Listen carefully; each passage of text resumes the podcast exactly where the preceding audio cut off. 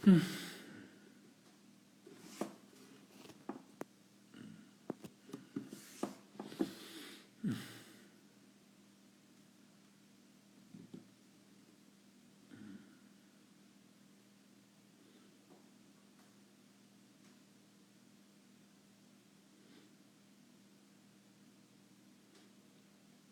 βλέπω Ελισάβετ και Κλεοπάτρα. Γεια σου Γιώργο. Γεια σου Μερούλα. Γεια σου Τζονάρα μου. Από το Ντουμπάι. Μου έχει λείψει φίλε πολύ. Καλώς την Καλησπέρα, καλησπέρα, καλησπέρα σε όλους.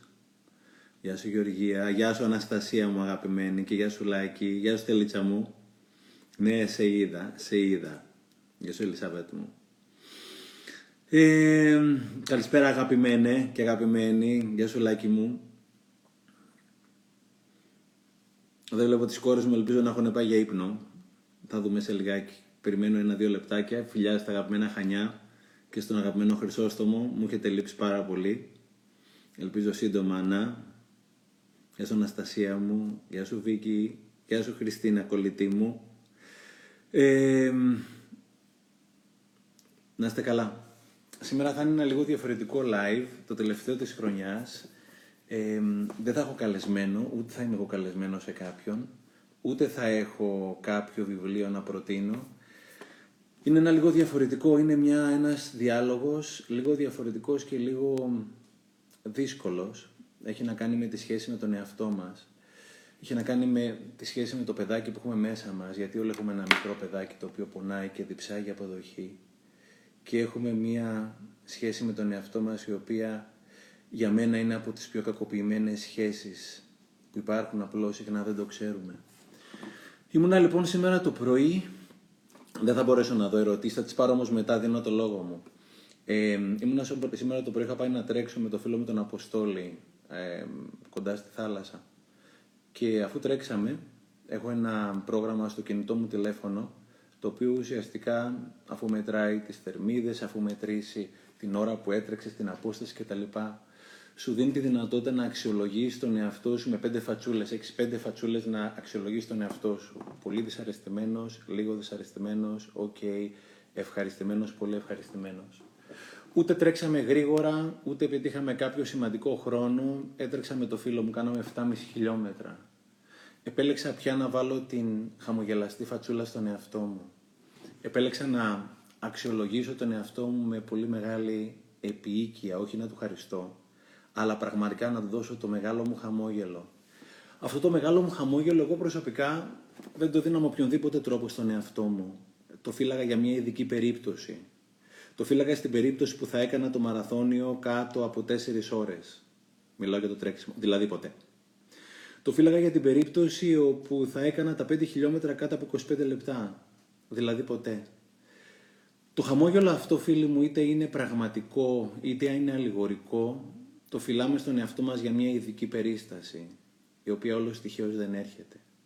Σαν την περίπτωση της κοπέλας που κάποια στιγμή ήθελε να φορέσει εκείνα τα πολύ ακριβά εσώρουχα και τα φιλούσε μια ειδική, για μια ειδική περίπτωση και το προγραμμάτιζε και και και. Και κάποια στιγμή αυτή η περίπτωση δεν ήρθε ποτέ και αυτή η κοπέλα πέθανε πριν καν φορέσει αυτά τα ωραία τα εσώρουχα. Προσωπικά θεωρώ ότι αυτή η σχέση με τον εαυτό μας για λόγους κακών προγραμματισμών είναι από τις πιο δύσκολες και αυτοδυναστικές σχέσεις στη ζωή μας. Μου λέει ο Αποστόλης αφού τερματίσαμε το τρέξιμο ότι είχε πάρει κάποια στιγμή την ανεψιά του τηλέφωνο για να δει τι κάνει, να δει τι δώρο θέλει να της φέρει ο Άγιος Βασίλης και τα λοιπά. Ένα τετράχρονο κορίτσι, αν θυμάμαι καλά, Αποστόλη, θα με διορθούσε αν κάνω λάθος. Όταν κάποια στιγμή η ανιψιά του του είπε τι δώρο ήθελε να της φέρει ο Βασίλης, το πρώτο πράγμα που ο Αποστόλης τη ρώτησε είναι: Ήσουν ένα καλό παιδί φέτος; Και αυτομάτως επειδή ο Αποστόλη δουλεύει με τον εαυτό του, το ανακάλεσε και είπε: Όπα, όπα, όπα, όπα. Το δώρο θα στο φέρει ο Άγιος Βασίλης, είτε είσαι καλό παιδί, είτε κακό παιδί. Το δώρο θα στο φέρει ο Άγιος Βασίλης γιατί σε αγαπάει και γιατί αγαπάς και γιατί σε αγαπάω εγώ εσένα, χωρίς όρους και προϋποθέσεις. Το πήρε κατευθείαν πίσω η μικρή χάρη και φυσικά. Έχουμε ένα προγραμματισμό μέσα μας, ο οποίος ξεκινάει από την εκπαίδευση του καλού παιδιού που είχα κάνει ένα live με τον δάσκαλό μου, τον Αντών τον Καλογύρο, που ξεκινάει από τότε. Κρίνουμε τον εαυτό μας συνέχεια αν είμαστε καλό παιδί, όχι, αν έχουμε κάνει τα πράγματα σωστά. Αν, αν, αν, αν, αν. περιμένουμε κάποια στιγμή να βγάλουμε τα σωστά λεφτά, να έχουμε τη σωστή σχέση, να έχουμε τα σωστά κιλά, να είναι η ζωή μας ακριβώς εκεί πέρα που γουστάρουμε. Εννοείται όλα αυτά συνδυαστικά για να αγαπήσουμε και να αποδεχτούμε τον εαυτό μας και αυτό φυσικά δεν γίνεται ποτέ. Συχνά μιλάμε για τον εαυτό μας με τόσο αρνητικές εκφράσεις, είτε φωναχτά είτε από μέσα μας, που αν είχαμε κάποιον εχθρό, αυτό πραγματικά οτιδήποτε λέμε για τον εαυτό μας, οτιδήποτε θα λέει ο χειρότερος εχθρός μας, θα οχριούσε σε σχέση με αυτό το οποίο λέμε εμείς για τον εαυτό μας. Στείλουμε τον εαυτό μας στα πέντε μέτρα για όλα αυτά τα πράγματα τα οποία δεν έχει κάνει. Δεν του αναγνωρίζουμε τις νίκες του. Δεν του χαμογελάμε. Περνάμε δίπλα από το καθρέφτη και το πρώτο πράγμα που κοιτάμε είναι τα παχάκια, είναι οι ατέλειες, είναι οι ρητίδες. Και έχουμε μέσα μας ένα παιδί το οποίο παραπονιέται και στεναχωριέται. Γιατί σε αυτό το παιδί εντοπίζουμε συνέχεια όλα τα λάθη, όλα τα κακό κείμενα. Και είναι σαν ένα μικρό παιδί που το μαλώνουμε συνέχεια για όλα αυτά τα οποία δεν πέτυχε. Και όσοι είστε γονείς, ξέρετε πάρα πολύ καλά ότι όταν μαλώνεις το παιδί συνέχεια για όλα αυτά τα πράγματα τα οποία δεν έχει κάνει, θα συνεχίσει να κάνει όλα αυτά για τα οποία το μαλώνεις. Όταν το παιδί σου κάποια στιγμή του πεις ένα μπράβο για όλα αυτά τα πράγματα τα οποία έχει κάνει και μπορεί να μην έχει καταφέρει πολλά, αλλά όσα έχει καταφέρει, θα εστιαστεί σε αυτά τα οποία έχει καταφέρει και θα κάνει και άλλα τέτοια. Αυτή είναι η σχέση με τον εαυτό μας. Μια πολύπαθη, κακοποιημένη, δύσκολη σχέση. Και όσοι από εμάς είμαστε αρκετά αυστηροί, αγέλαστοι, βλοσιροί, σφιγμένοι με τους άλλους, να ξέρετε ότι ό,τι μέσα έτσι και έξω, όπως έλεγε και λέει η Βένα Καλογύρου, αυτό το οποίο βλέπω μέσα είναι αυτό το οποίο βλέπω έξω. Είμαι έτσι με τον εαυτό μου. Όταν εγώ εξαντλώ την αυστηρότητα στο παιδί μου, όχι το παιδάκι μου το εσωτερικό, αλλά στο βιολογικό μου παιδί, είναι γιατί εξαντλώ την αυστηρότητα στο δικό μου τον εαυτό. Εγώ δεν ήξερα πόσο κακοποιημένη και κακοποιητική ήταν η σχέση με τον εαυτό μέχρι που κάποια στιγμή είχα πάει σε ένα σεμινάριο από αυτά που κάνει παλιά ο Καλογύρου και θυμάμαι πριν από 10 χρόνια περίπου, κάπου στα 40 μου, η Βένα Καλογύρου μας έκανε έναν οραματισμό. Κλείσαμε τα μάτια μας λοιπόν, ε, είχε πολύ ωραία μουσική, χαλαρώσαμε και νιώσαμε ότι περπατούσαμε μέσα κάτω από μια, σε μια πλαγιά, μέσα στο δάσος, χορτάρι, βρεγμένο το, νοτισμένο το χώμα, το έδαφος, περπατούσαμε ξυπόλυτοι, όλα μέσα στον οραματισμό. Και κάποια στιγμή φτάνεις σε ένα σπίτι, σύμφωνα με τον οραματισμό, μπαίνεις μέσα στο σπίτι, ένα ευάερο, ευήλιο σπίτι με κλειστά μάτια, προχωράμε, κάνουμε, δείχνουμε. Και την ώρα που μπαίνεις στο σπίτι έχει ένα πολύ όμορφο καναπέ, κάθεσαι όλα μες στον οραματισμό. Βλέπεις μια μπάλα, ένα τόπι, τη λέγαμε μικρή. Έχω λόγο που τη λέω τόπι. Και κάποια στιγμή σου σκάει το παραμύθι ότι είναι ένα μικρό πιτσιρίκι εκεί πέρα κοντά, το οποίο κάθεται και σε βλέπει, παίζεις μαζί με το τόπι, μαζί με το πιτσιρίκι. Και κάποια στιγμή έρχεται η ώρα για να πάρεις το πιτσιρίκι αγκαλιά. Παίρνεις το πιτσιρίκι αγκαλιά και μετά μας έσκασε η Βένα το παραμύθι ότι αυτό το πιτσιρίκι είσαι εσύ. Είσαι ο μικρός εαυτός. Πρέπει να κλαίγα με λιγμούς για 15-20 λεπτά δεν μπορούσα να σταματήσω. Δεν μπορούσα να σταματήσω να κοπανιέμαι και να κλαίω. Ήταν η πρώτη φορά στα 40 μου χρόνια που εγώ το δικό μου το παιδί, έστω και μέσα σε έναν οραματισμό, το πήρα αγκαλίτσα. Ήταν η πρώτη φορά στα 40 μου χρόνια που αποδέχτηκα και αγάπησα τον εαυτό μου ακριβώς όπως είναι και όχι όπως θα ήθελα να είναι. Τον αποδέχτηκα χωρίς τα μαλλιά του, τον αποδέχτηκα με το 1,75 του και όχι με τα 2 μέτρα, τον αποδέχτηκα με τις επιτυχίες και τις αποτυχίες του και πάντα έχουμε μια προσδοκία από τον εαυτό μας και δεν είναι μόνο προσδοκία, δυστυχώς είναι απέτηση. Και του λες το εαυτού σου με λόγια ή χωρίς λόγια, όταν θα τα κάνεις όλα τέλεια εγώ θα σε αποδεχτώ. Και αυτό δεν γίνεται ποτέ, γιατί δεν γίνονται ποτέ τα τέλεια πράγματα. Έλεγε ο Καλογύρου και λέει ότι είμαστε τέλεια ατελείς μέχρι την ημέρα που θα πεθάνω θα είμαι τέλεια ατελής. Δεν πρόκειται τα πράγματα να γίνουν ποτέ τέλεια και αν πρόκειται εγώ να αγαπήσω τον εαυτό μου όταν τα πράγματα γίνουν τέλεια δεν πρόκειται να γίνει απλώς ποτέ.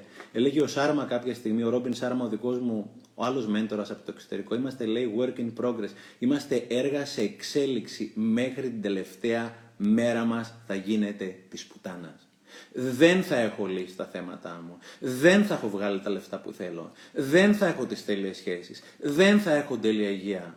Φιλαράκο μου, σήμερα, τώρα, στο εδώ και τώρα, μπορείς να σε αποδεκτείς και να σε αγαπήσεις με τα παχάκια, με τα μαλλιά τα οποία λείπουνε, Με τις ρητίδες, με τις ατέλειες, με τον κόμενο ή την κόμενα που δεν έχεις. Με το παιδί που ακόμα δεν έχεις καταφέρει να κάνεις. Με την υγεία η οποία πιθανόν είναι κλονισμένη, με την τσέπη η οποία ουσιαστικά είναι άδεια κάποιες φορές. Γιατί έχουμε ένα μικρό παιδάκι μέσα μας το οποίο διψάει για αποδοχή άνευ όρων και προϋποθέσεων. Και αυτή την αποδοχή ουσιαστικά εμείς δεν τη δίνουμε και να σου πω κάτι φίλοι μου. Δεν υπάρχει τίποτα καλύτερα στον κόσμο. Τίποτα καλύτερο στον κόσμο από το να είσαι καλά με τον εαυτό σου. Δεν υπάρχει τίποτα καλύτερο στον κόσμο από το να χαμογελάς τον εαυτό σου. Δεν υπάρχει τίποτα καλύτερο στον κόσμο από το να είσαι φίλος με τον εαυτό σου και όχι εχθρός με τον εαυτό σου. Δεν υπάρχει τίποτα καλύτερο στον κόσμο από αυτοαγάπη, αυτοφροντίδα, αυτοπροστασία, αυτοαποδοχή. Και όταν πραγματικά αγαπήσεις τον εαυτό σου, το εδώ και τώρα, με τα 100 προβλήματα, με την αφραγκιά σου, με οτιδήποτε άλλο, και βγεις φυσικά και στη δράση, το τονίζω αυτό το πράγμα θα έχεις όλα αυτά τα οποία αποθείς. Γιατί, γιατί θα τα έχεις δώσει στον εαυτό σου και δεν θα περιμένεις από κανέναν άλλον να τα δώσει αυτά στον εαυτό σου. Δεν υπάρχει τίποτα καλύτερο στον κόσμο από τον έχω την καλή σχέση μια πολύ όμορφη με τον Στεφανάκο. Τον κάθε Στεφανάκο που τον έχω αδικήσει όλα αυτά τα χρόνια. Που τον στείλω στα πέντε μέτρα για όλα αυτά τα πράγματα που δεν έχει κάνει. Που του λέω θα τον αγαπήσω και θα τον αποδεχτώ όταν και τότε δεν έρχεται ποτέ. Και αυτός στενοχωριέται και λυπάται και παθαίνει κατάθλιψη. Γιατί η κατάθλιψη τι είναι; Είναι ουσιαστικά θυμός απέναντι στον εαυτό μου. Γιατί δεν έχω, αποδεχτεί, δεν έχω αποδεχτεί όλη μου την πλευρά. Έχω μόνο τη φωτεινή και τη σκοτεινή. Την κουκουλώνω από κάτω. Και κάποια στιγμή αυτός ο άνθρωπος αρρωσταίνει. Γιατί; Γιατί παίζω συνέχεια ξύλο με το μικρό μου παιδάκι και δεν το έχω αποδεχτεί στο εδώ και τώρα. Θα το λέω μέχρι να πεθάνω. Δεν υπάρχει τίποτα καλύτερο στον κόσμο από το να έχεις καλά με τον εαυτό σου να σε φροντίζεις, να σου χαμογελάς. Και να λες Στεφανάκου και να σου πω και κάτι φίλε. Στον κόσμο αυτό έρχεσαι μόνος σου και φεύγεις μόνος σου. Στον κόσμο αυτό έρχεσαι μόνος σου. Με αυτό το μικρό παιδάκι το εσωτερικό. Και φεύγεις μόνος σου. Ούτε καν με τα παιδάκια σου, ούτε καν με τα λεφτά σου, ούτε με τις μετοχές σου, ούτε με τα οικόπεδά σου, Ούτε με τα like, ούτε με τους followers. Έρχεσαι γυμνός με το μικρό παιδάκι που έχεις μέσα σου, με το μικρό Στεφανάκο, τη μικρή Στέλλα, τη μικρή Μαρία, τον μικρό Βλάση, δεν έχει σημασία, το μικρό Κλεάνθη. Και φεύγεις μόνο με αυτόν, οπότε έχεις μόνο μία επιλογή. Να τον αποδεχτείς και να τον αγαπήσεις. Και όταν πραγματικά αγαπήσεις και αποδεχτείς τον εαυτό σου στην πράξη, τότε πραγματικά υπάρχει ομορφιά τριγύρω σου. Όταν εγώ σταματήσω να περιμένω όλα να είναι τέλεια για να αγαπήσω τον εαυτό μου, αρχίζω να βλέπω την ομορφιά τριγύρω μου, αρχίζω ουσιαστικά να βλέπω την ομορφιά, αρχίζω να αγαπώ και να συγχωρώ τους τριγύρω μου. Συγχώρησε τον εαυτό σου. Συγχώρησε τον εαυτό σου επιτέλους. Έχει κάνει 100 μαλακίες, έχω κάνει χίλιες θα συνεχίσει να κάνει μαλακίες και λάθη. Ναι, βγαίνει σε ένα κομμάτι στη δράση. Ναι, βγαίνει στην εξέλιξη. Ναι, βγαίνει στην αυτογνωσία. Ναι, σπάσει σεμινάρια. Συγχώρες τον εαυτό σου το εδώ και τώρα. Μην περιμένεις να τα κάνεις τέλεια. Δεν πρόκειται να γίνουν ποτέ τέλεια. Από τότε που εγώ προσωπικά συγχώρεσα τον εαυτό μου, άλλαξε η ζωή μου και μου είναι και πολύ πιο εύκολο να συγχωρώ τους ανθρώπους τριγύρω μου. Πριν από ένα μήνα είχα μια μικρή περιπέτεια με ένα post στο facebook είχα φωτογραφίσει από μακριά, χωρίς να φαίνεται, έναν άνθρωπο τυφλό, ο οποίος φορούσε μια μάσκα, ήταν με τον μπαστούνάκι του. Τα χαρακτηριστικά ήταν μακριά και δεν φαινόταν. Τέλος πάντων, έγραψα ένα post. Αυτός ο άνθρωπος ήταν ανάμεσα στα αυτοκίνητα με τον μπαστούνάκι του, χαμογελούσε. Και γράφω ένα post και λέω ότι αν αυτός ο άνθρωπος πραγματικά έχει βρει τον τρόπο να χαμογελάει, εμείς που έχουμε όλα τα καλά του κόσμου, είμαστε ασυγχώρητοι αν δεν βρίσκουμε τρόπο να χαμογελάμε. Εννοείται δεν είχα καμιά κακή πρόθεση να κάνω κακό σε κανέναν άνθρωπο. Όσοι με ξέρετε, καταλαβαίνετε τι εννοώ. Τέλος πάντων, κάποιοι άνθρωποι με προβλήματα όρασης θεωρούσαν ότι εργαλειοποίησε αυτόν τον άνθρωπο, ότι δεν έπρεπε να βάλω αυτό το παράδειγμα κτλ. Είναι τόσο καλή η σχέση με τον εαυτό μου και έχω πραγματικά μετά από πάρα πάρα πάρα πάρα πολλά θέματα συγχωρέσει τον εαυτό μου. Την, ημέρα, την επόμενη μέρα ζήτησα δημόσια συγγνώμη, λέω παιδιά, αν πραγματικά εγώ, ειλικρινά χωρίς να θέλω, στεναχώρησα έναν άνθρωπο ή πραγματικά άφησα οποιαδήποτε υπόνοια ζητώ συγγνώμη. Ζητώ πραγματικά δημόσια συγγνώμη αν έστω και ένας άνθρωπος νόμισε ότι εργαλειοποίησε έναν άνθρωπο. Δεν υπήρχε πιο ανακουφιστικό συνέστημα από το να ζητήσει ανοιχτά συγγνώμη σε περίπτωση που στεναχώρησες κάποιον άνθρωπο. Πρώτα απ' όλα η συγγνώμη απελευθερώνει εσένα. Έλεγε ο Νατζέμι ότι αν είσαι ο αστυνομικός και άλλος είναι ο ληστής, ο καλός και ο κακός, γιατί όλοι εμείς είμαστε καλοί και φυσικά οι κακοί είναι εκεί πέρα έξω. Δεν υπάρχει κανένας κακός ανάμεσά μας. Αν λέει, έχεις τη χειροπέδη, η οποία ουσιαστικά δένει τον αστυνομικό με τον κλέφτη, η χειροπέδη αυτή δεσμεύει, φυλακίζει εξου, εξίσου τον αστυνομικό και τον ληστή. Δεν υπάρχει πιο ωραίο πράγμα να έχεις συγχωρέσει τον εαυτό σου. Και πραγματικά νιώθεις την ανάγκη να συγχωρέσει οποιοδήποτε άλλο άνθρωπο. Ήμουνα τις προάλλες με τις κόρες μου, τις είχα Σαββατοκύριακο. Γιατί όλα έχουν να κάνουν με την αυτοαγάπη, την αυτοφροντίδα, την αυτοσυγχώρεση, την αυτοπροστασία, την αυτοαποδοχή. Όλα ξεκινάνε από εκεί πέρα μέσα, την πιο πολύπαθη και την πιο σημαντική σχέση της ζωής μας. Η ποιότητα της ζωής μου είναι η ποιότητα της σχέσης με τον εαυτό μου. Η ποιότητα της ζωής μου είναι η ποιότητα της σχέσης με τον εαυτό μου. Ήμουνα με τις κόρες μου το Σαββατοκύριακο, περάσαμε πολύ ωραία και αν έστω και ένας από εσάς έχει την εντύπωση ότι εγώ με τα παιδιά μου έχω λύσει τα θέματα μου, δεν σκοτωνόμαστε, δεν πλακωνόμαστε για τα τάμπλετ, κάνετε πάρα πολύ μεγάλο λάθος. Είμαι normal και εγώ είναι και normal τα παιδιά μου. Απλώς όταν υπάρχει μεγαλύτερη αυτογνωσία, υπάρχουν και πιο εύκολες λύσεις. Τέλος πάντων, την Κυριακή το απόγευμα προς το βράδυ, πλακώθηκα με τη μικρή μου την κόρη. Με τη μικρή μου την κόρη συχνά τσακωνόμαστε. Όσο έχετε παιδιά, παραπάνω από ένα, ξέρετε ότι με ένα από τα παιδιά σας σίγουρα η σχέση είναι πιο δύσκολη. Αυτό το παιδί ουσιαστικά είναι ο δάσκαλός σας. Τσακώνω με την έννοια λοιπόν, 9 χρονών η κόρη μου, και η έννοια κάνει κάτι το οποίο με τρελαίνει, με τσατίζει πάρα πάρα πολύ. Κλειδώνεται στο μπάνιο. Τσατίζομαι πάρα πάρα πολύ όταν κλειδώνεται και δεν βγαίνει. Τσατίζεται πάρα πολύ όταν της φωνάζω. Και κλειδώθηκε και της φώναξα, δεν βγάλαμε άκρη, τα πήγα στη μαμά τους. Την επόμενη μέρα, το απόγευμα, είχα ξανά τις κόρες μου, πηγαίνω και τις παίρνω και πλέον έχω πάρα πολύ καλή σχέση με τον εαυτό μου. Τον αγαπάω, τον φροντίζω, τον συγχωρώ και δεν έχω καμία απέτηση να είναι τέλεια τα πράγματα, ούτε καν. Δεν έχω απαιτήσεις. Έχω προσδοκίες, αλλά όχι απαιτήσεις. Η λέξη απέτηση έχει βούρδουλα. Τέλος πάντων, παίρνω την έννοια από τη μαμά της, την παίρνω μια γκαλίτσα κατευθείαν, γιατί όταν έχεις συγχωρέσει τον εαυτό σου, μπορείς εύκολα να συγχωρέσεις και τον άλλον. Λέω, Μωρό μου, θέλω να σου ζητήσω ειλικρινά συγγνώμη. Μου λέει, Μπαμπά, γιατί; Λέω, Σου φώναξα και σου έχω υποσχεθεί να μην σου φωνάζω. Την παίρνω αγκαλιά, Δακρύζω, δακρύζουμε. Μου λέει, Παπά, θέλω να σου ζητήσω κι εγώ μια συγγνώμη. Λέω, Για ποιο λόγο. Μου λέει, Γιατί μου έχεις πει να μην κλειδώνομαι μέσα. Και επειδή πραγματικά εγώ δεν θέλω να πάρω τα κλειδιά από τα δωμάτια, όπως μου έχει πει ένας φίλος, αλλά θέλω με τα κλειδιά στα δωμάτια η κόρη μου να επιλέξει. Επιλέγω το μαγικό ρήμα από μόνη της να μην κλειδώνεται.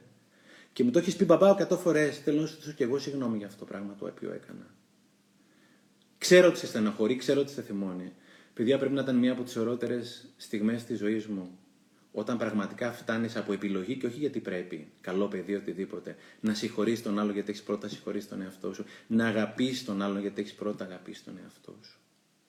Όταν τα έχεις καλά με τον εαυτό σου και δεν έχεις την απέτηση να κάνεις κάτω από 4 ώρες το μαραθώνιο, έχεις την προσδοκία και προπονείσαι. Όταν δεν έχεις την απέτηση τα κιλά σου να είναι 73 και να μην είναι 72,5 οτιδήποτε άλλο και πραγματικά είσαι καλά με τον εαυτό σου, καλά μόνο τον κόσμο.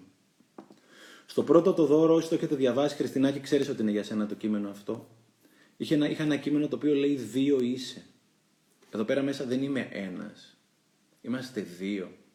Και όταν αυτοί οι δύο είναι καλά μεταξύ τους, είναι όλα καλά. Όταν αυτοί οι δύο τσακώνονται, τίποτα δεν είναι καλά. Πάω σήμερα το απογευματάκι να πάρω τη μανούλα μου για να πάμε κάπου να περπατήσουμε κτλ. Ήταν εντυμένη, ήταν πολύ όμορφη κτλ.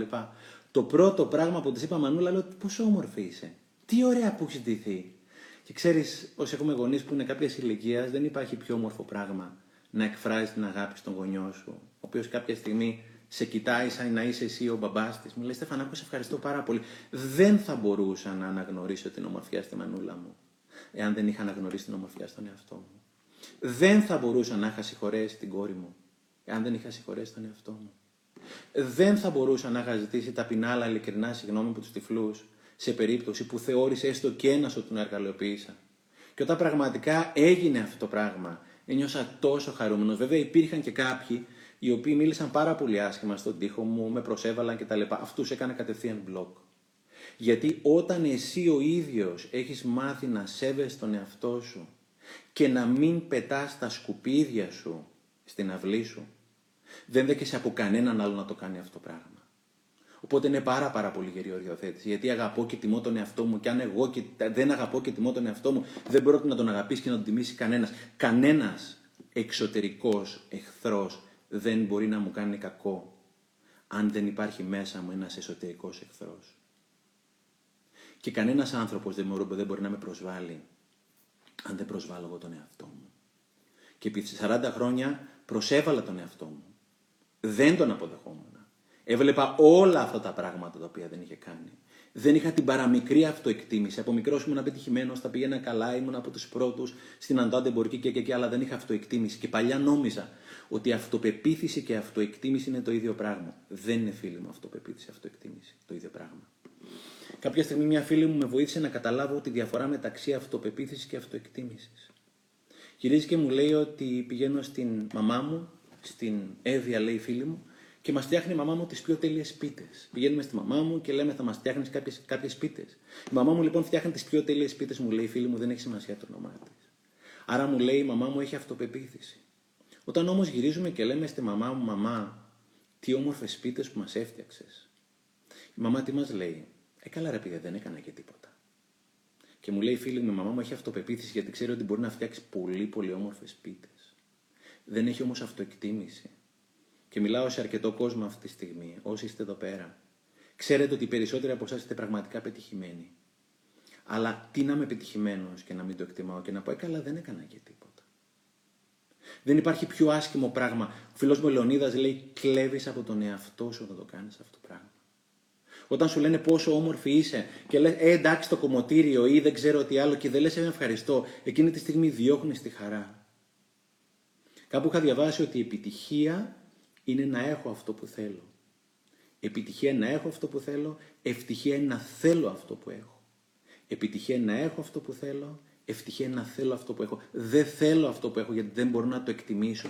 Γιατί δεν, μάθανα, δεν μας μάθανε από μικρούς, γιατί δεν μάθανε και τους γονείς τους, οι γονείς μας από μικρούς, να εκτιμάνε τα μικρά πράγματα. Και πηγαίνω στο σχολείο και πηγαίνω 18 και 18,5 και 19 και σου λέει μαμά σου, έλα πάμε και 19,5 και πηγαίνεις 19,5 και πηγαίνεις και 19 και 11, 12 και κάποια στιγμή φτάνεις 20 και πας να χαρείς και να το πανηγυρίσεις και σου Πού πας να χαρείς, μη χαλαρώνεις εδώ πέρα. Εδώ έχουμε δουλειά να κάνουμε. Και κάποια στιγμή φτάνεις καταναγκαστικά να ζεις μια βασανιστική ζωή εσωτερικά μέσα σου. Με ένα μαστίγιο και ένα καρότο.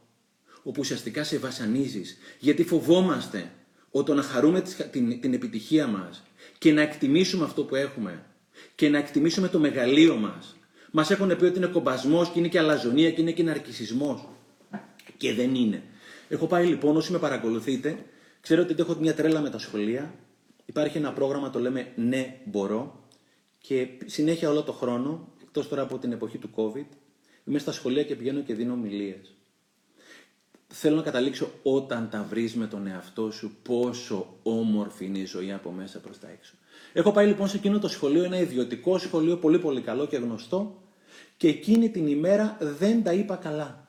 Δεν ήταν καλή ομιλία ρε αδερφέ. Άργησα, πήγα πέντε λεπτά πριν την ώρα μου, ήθελα να είμαι μισή ώρα πριν την ώρα μου. Κάποια στιγμή μπήκα σε μια διαφωνία που δεν έχει κανένα νόημα. Η ομιλία αντικειμενικά δεν ήταν καλή. Την ίδια μέρα, όχι την άλλη μέρα, γράφω ένα κειμενάκι το οποίο ήταν η κακή ομιλία. Ήταν αντικειμενικά ένα γράμμα στον εαυτό μου και αυτό το οποίο έλεγε ότι πραγματικά δεν τα είχα κάνει καλά, αλλά πλέον, ενώ παλιότερα θα ήμουν με το βούρδουλα, γιατί δεν τα κάνει καλά και έπρεπε και είσαι και μαλάκας και άχρηστος και όλο αυτόν τον τραγικό εσωτερικό διάλογο. Είπα στον εαυτό μου, αγορίνα μου, δεν πειράζει. Είμαι βέβαια συνέχεια στη δράση, το τονίζω αυτό το πράγμα. Δίνω συνέχεια ομιλίες, προπονούμε, προσπαθώ να γίνομαι συνέχεια καλύτερος για οποιονδήποτε από εσάς, οτιδήποτε σημαίνει ομιλία. Και έγραψα ένα γράμμα στον εαυτό μου όχι αυτό από το δεύτερο δώρο που θα διαβάσω, αλλά ένα κειμενάκι το οποίο ήταν η κακή ομιλία. Νομίζω ότι δημοσιεύσε η LiFO, καμιά φορά βάζω στη LiFO κάποια κειμενάκια. Και λέω στο τέλος ότι αγορίνα μου, και καλά να μην τα πεις, εγώ θα σε αγαπάω. Εγώ θα σε φροντίζω, θα σε τιμώ και θα σε αγκαλιάζω γιατί ο εαυτός μας, αυτό μικρό παιδάκι, θέλει να του πεις ένα μπράβο όταν καταφέρνει. Αλλά θέλει να του πεις 50 μπράβο όταν δεν τα καταφέρνει. Γιατί έχει την ανάγκη από σένα, από το μεγάλο παιδί προς το μικρό παιδί εσωτερικά να πάρει την αποδοχή. Μια κοπελίτσα κάτω λοιπόν μου γράφει ένα σχόλιο, μου λέει μήπως τον αγκαλιάζω τον εαυτό μου όταν έχω τις αποτυχίες μου. Είναι ναρκισισμός, μήπως είναι κομπασμός, μήπως είναι αλαζονία. Εννοείται δεν είναι, ξέρουμε πολύ καλά τι είναι ο ναρκισισμός, τι είναι αυτοεκτίμηση. Αλλά μας έχουν μάθει από μικρούς, γιατί έτσι μάθαν και στους γονείς μας, γιατί φωνάζει ο καλογύρο ότι είμαστε θύματα θυμάτων. Μας έχουν μάθει ότι να πάω να αγαπήσω πραγματικά τον εαυτό μου και να πω αγορίνα μου, σ' αγαπώ έτσι όπως είσαι σήμερα. Όπως είσαι σήμερα, χωρίς όρου και προποθέσει. Και πάμε μαζί να φτιάξουμε ένα καλύτερο μέλλον. Μας έχουν μάθει ότι η αυτοεκτίμηση είναι ο απαγορευμένος καρπός. Και δεν πρέπει να το κάνουμε. Γιατί είναι κάτι κακό. Γιατί όταν το κάνεις θα χαλαρώσεις και θα τεμπελιάσεις και θα γίνεις κάτι που δεν πρέπει να γίνεις. Και την ώρα, μόλις πας να χαϊδέψεις τον εαυτό, Όπα, πού πας, για μαζέψου λιγάκι. Τι πράγματα είναι αυτά, δεν είπαμε. Και κάποια στιγμή έχεις στρέψει ένα δυνάστη μέσα σου, όπου δεν χρειάζεται να είναι ο εξωτερικός δυνάστης, αλλά είναι ο εσωτερικός δυνάστης. Έχω ένα φίλο το Στεφανάκο και μπορεί να βλέπει αυτή τη στιγμή μόνος με την οικογένειά του, δεν έχει σημασία. Εξαιρετικός άνθρωπος, εξαιρετικός επιχειρηματίας, εξαιρετικός οικογενειάρχης, πετυχημένος, ακέραιος άνθρωπος. Έχει κάνει ασύλληπτη δουλειά με τον εαυτό του, έχει παρακολουθήσει σεμινάρια αυτογνωσίας, έχει κάνει ψυχοθεραπεία, τα έχει καταφέρει. Από κάποιο σημείο και μετά όμως, χωρίς να καταλάβω γιατί, του έβγαινε η τρελή άρνηση όταν εγώ πήγαινα, εξακολουθούσα να πηγαίνω σε σεμινάρια αυτογνωσίας. Όταν συνέχιζα και είμαι ακόμα στον 12ο χρόνο και παρακολουθώ ομαδική ψυχοθεραπεία, σαν θεραπευόμενος φυσικά. Του βγαίνει τρελή αντίδραση. Με τρόλαρε, με πειράζει κτλ. Μου λέει πάλι, πάλι. Το λέω ρε φιλαράκο πάλι, εγώ τα γουστάρω, περνάω καλά.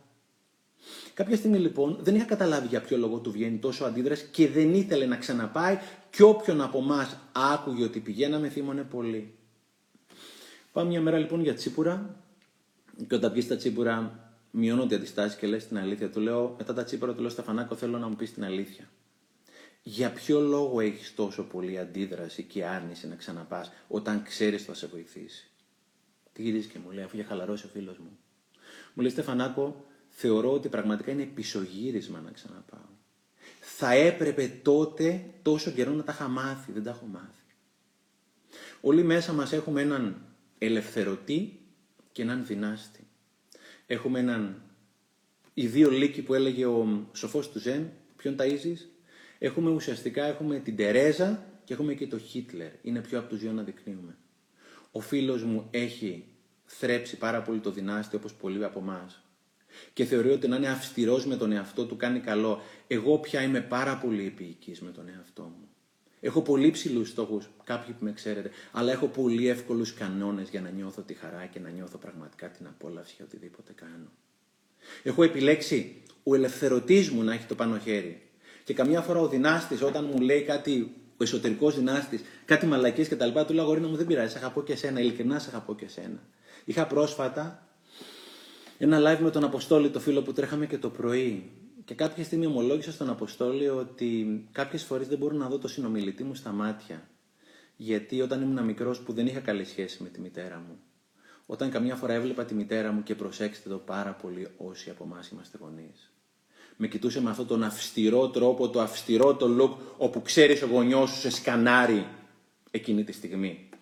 Και πραγματικά ένιωσα κάποιες φορές αυτό που καμιά φορά σου λέει ο γονιός σου, θέλω να τα πούμε. Καταλαβαίνεις τι επίκειται. Μου είχε πει πολλές φορές η μανούλα μου, θέλω να μιλήσουμε, Στέφανε. Και με κοιτούσε με αυτό το βλέμμα το οποίο πραγματικά λες και σου ρουφάει την ψυχή. Οπότε είπα στον Αποστόλη δημόσια ότι έχω ακόμα πρόβλημα κάποιες φορές όταν νιώθω ότι κάποιος δεν με αποδέχεται. Να μην τον κοιτάω στα μάτια γιατί θέλω να αποφύγω αυτό το βλέμμα που μου θυμίζει ότι παλιά η μανούλα μου, που με την οποία έχω πάρα πολύ καλή σχέση, πια μου ρουφούσε την ψυχή. Μια κοπέλα μου γράφει από κάτω, μου λέει Στεφανάκο, εσύ έχεις κάνει πάρα πολλή δουλειά, έχεις γράψει βιβλία κτλ. Αυτό το θέμα δεν έπρεπε να το έχεις λύσει. Όχι. Δεν θα τα λύσω όλα τα θέματα. Υπάρχουν θέματα τα οποία δεν θα λύσω ποτέ.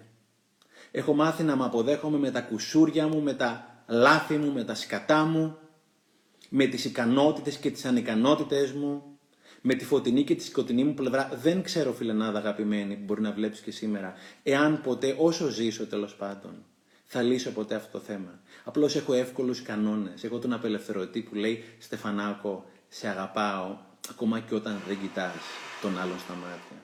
Στεφανάκο, Σ' αγαπάω ακόμα και όταν έχεις την κακή ομιλία. Στεφανάκο, σ' αγαπάω ακόμα και όταν τσακώνεσαι με την πρώην γυναίκα σου, με τα παιδιά σου ή οτιδήποτε άλλο. Έχω επιλέξει πλέον να είμαι πολύ καλός φίλος με τον εαυτό μου και αυτό φίλοι μου. Έχει αλλάξει κυριολεκτικά όλη τη ζωή μου. Τις περισσότερες φορές εξαντλούμε πραγματικά την αυστηρότητα στον εαυτό μας. Και σήμερα μάζεψα μερικές ιστορίες να σας πω, δεν έχω ετοιμάσει κάτι να πω απλώς και δεν ήθελα ούτε να μιλήσω με όρους αυτοβελτίωσης, ούτε τίποτα, ούτε δέκα κανόνες, ήθελα να μιλήσει η ψυχούλα μου σήμερα. Η ψυχούλα του μικρού παιδιού που το έχω βασανίσει πάρα πολύ όλα αυτά τα χρόνια. Έχω ένα φίλο τον Αλέξανδρο. Ε, ο Αλέξανδρος είναι, παίζει σκουός, παίζω κι εγώ σκουός. Το σκουός τι είναι, ένα άθλημα, είναι σαν τέννις δωματίου. Εξαιρετικό παιδί μπορεί και να βλέπει ο Αλέξανδρος, αθλητικός, δυνατός, ψηλός, γερός κτλ. Έχει ένα μεγάλο πρόβλημα. Ήταν πάρα πολύ αυστηρός με τον εαυτό του. Μπορεί να κέρδιζε ένα παιχνίδι 11-1 και στον ένα πόντο που θα έχανε τον έβλεπε σκοτίνιαζε, τσατιζότανε, θύμωνε, χτυπούσε τη ρακέτα και μέσα του χτυπούσε τον εαυτό του. Ο Αλέξανδρος λοιπόν έχει δουλέψει πολύ με τον εαυτό του, είναι και μέρος μιας πολύ όμορφης ομάδας που έχουμε φτιάξει και βρισκόμαστε σπίτι μου κάθε τρεις μήνες, στο Mastermind. Είμαστε 20 άτομα. Μην με ρωτήσετε αν. Θα ήθελα πάρα πολύ να βάλω όλους τους ανθρώπους που είμαστε εδώ πέρα στην ομάδα, αλλά είμαστε ήδη πλήρεις. Αν κάποια στιγμή αλλάξει μια θέση, αδειάσει, καταρχήν είναι δωρεάν εννοείται, θα ενημερώσω. Οπότε ο Αλέξανδρος δούλεψε με τον εαυτό του. Και κάποια στιγμή πραγματικά η δουλειά φέρνει αποτέλεσμα. Οπότε πλέον ο Αλέξανδρος είναι από τα πιο χαμογελαστά παιδιά που ξέρω. Είναι τόσο χαμογελαστός και έχει τόσο πολύ αποδεχτεί τον εαυτό του, έχει τόσο απελευθερώσει τον ελευθερωτή του, που ο ίδιος ο Αλέξανδρος, τα νέα παιδιά που παίζουν σκουός, του κάνει, τους κάνει μάθημα αυτοεκτίμησης. Όταν μικρά παιδιά μικρότερα, δεν έχει σημασία τα ονόματά τους, τσατίζονται με τον εαυτό, λέει ο Αλέξανδρος, κάτσε ρε, χαμογέλα τον εαυτό σου, θα τα καταφέρεις. Και είναι συγκλονιστικό να βλέπεις παιδιά, τα οποία ήταν από εκεί να γυρίζουν από εδώ και να νιώθεις ότι έχεις πραγματικά έστω και ένα στο εκατομμύριο συμμετοχή σε αυτή τη βελτίωση των παιδιών δεν υπάρχει τίποτα πιο ωραίο πράγμα. Τέλος πάντων, μιλάμε τον Αλέξανδρο πριν από περίπου 10 μέρες. Με παίρνει ένα τηλέφωνο, ε, κάναμε Skype, έβλεπα τη φάτσα του, έβλεπε τη φάτσα μου και δεν υπάρχει πιο ωραίο πράγμα να βλέπεις μια χαμογελαστή φάτσα. Πήρε να με ρωτήσει κάποια πράγματα, μου λέει Στεφανάκο, θέλω να αρχίσω να διαβάζω ένα βιβλίο την εβδομάδα, θέλω να γράφω σημειώσεις, ημερολόγιο και, και, και. Του λέω εξαιρετικά, κάντα, του έδωσα κάποιες συμβουλές. Του λέω Αλέξανδρε, η σημαντικότερη συμβουλή είναι μην το κάνεις task. Μην το κάνεις υποχρέωση. Μην το κάνεις πρέπει. Μην το κάνεις απέτηση. Μην το κάνεις μαστίγιο. Μην το κάνεις βούρδουλα. Θα το κάνεις επειδή γουστάρεις, επειδή σε αρέσει, σου αρέσει και επειδή πραγματικά θέλεις να έχεις τη μαγική λέξη που λέγεται απόλαυση. Μου λέει Στέφανε, θα το κάνω έτσι. Κλείνοντα το τηλέφωνο, του λέω να σου πω κάτι φίλε μου, θέλω τον μικρό Αλέξανδρο να τον προσέχεις. Θέλω να είναι πραγματικά να τον προσέχεις πολύ. Και τι γυρίζει και μου λέει ο φίλος μου, αυτός ο φίλος που μέχρι τώρα ταλαιπωρούσε πάρα πολύ τον εαυτό του. Μου λέει Στεφανάκο, μην ανησυχείς. Ο μικρός Αλέξανδρος είναι σε καλά χέρια. Ο μικρός Αλέξανδρος είναι σε καλά χέρια. Ο εαυτός σου είναι σε καλά χέρια. Και να φέρουμε στα δικά σου τα χέρια. Ακόμα και να μην είναι, αγάπα τα χεράκια σου. Γιατί είναι τα δικά σου τα χεράκια, φιλαράκο. Και στη ζωή θα πάρεις δύο χεράκια και δύο ποδαράκια και δύο ματάκια και δύο αυτάκια. Και επειδή είναι τα δικά σου, αγάπησέ τα. Να φροντίσει ο εαυτό σου να είναι πραγματικά σε πολύ καλά χέρια και τα σημαντικότερα χέρια της ζωής σου. Είναι τα δικά σου. Και επειδή κανένας δεν μας έχει εγγυηθεί, φιλαράκια μου, ότι αύριο θα ζούμε, κανένας δεν μας έχει εγγυηθεί ότι αύριο θα ζούμε. Όσοι παρακολουθούμε αυτή τη στιγμή το live, δεν έχει σημασία πόσοι. Η ερώτηση είναι σήμερα αγαπάς τον εαυτό σου; Σήμερα προσέχεις το μικρό παιδάκι σου; Σήμερα το παίρνεις αγκαλίτσα. Τον κοιτάς με χαμόγελο στον καθρέφτη; Δεν σου εγγυηθεί κανένας ότι αύριο θα ζεις; Κανένας. Δεν σου έχει εγγυηθεί κανένας ότι η επόμενη ανάσα θα έρθει. Σήμερα αγάπησες, αγάπησε και αποδέχτης το παιδάκι σου και μόνο αν αγαπήσεις και αποδέχτης το παιδάκι σου θα αγαπήσεις και θα αποδεχτείς το βιολογικό σου παιδί. Δεν μπορείς να δώσεις κάτι που δεν έχεις. Στην ομάδα λοιπόν, στο mastermind που έχουμε με τους φίλους που σας έλεγα, είναι και ο Γιάννης Οφθαλμίατρος, ο οποίος μπορεί να κοιτάει εδώ πέρα. Ο Γιάννης ο οποίος όταν ξεκίνησε να δουλεύει με τον εαυτό του, ήταν ο πιο αγέλαστος, στριφνός, τεχνοκράτης, λογικός, συνέστημα μηδέν. Μια μέρα λοιπόν μας λέει ο Γιάννης, μας δείχνει, ήμασταν έξω στη βεράντα μου στη βουλιαγμένη, ήμασταν 20 άτομα και μας δείχνει στην ταμπλέτα, μα λέει θέλω να σας δείξω ένα βιντεάκι. Ήταν ένα βιντεάκι μουσικό που είχε φτιάξει και έπαιζε ο ίδιος κιθάρα. Όσοι είμαστε από το Mastermind εδώ πέρα, ξέρετε πολύ καλά τι εννοώ και θα θυμηθείτε τη φάση. Όταν μας έδειξε το βιντεάκι το μουσικό που είχε κάνει και έπαιζε κιθάρα, αυτός ο άνθρωπος είχε αλλάξει όλα τα χαρακτηριστικά του προσώπου του. Το χαμόγελό του είχε φτάσει μέχρι τα αυτιά του για πρώτη φορά στη ζωή μας. Το βλέπαμε τόσο χαμογελαστό. Λέω στα παιδιά, μη βλέπετε το βίντεο. Δείτε το Γιάννη. Και ήμασταν 19 άνθρωποι και βλέπαμε το Γιάννη και είχαμε πραγματικά δακρύσει από συγκίνηση για το, το πόσο χαρά είχε φέρει αυτός ο άνθρωπος στο δικό τον εαυτό.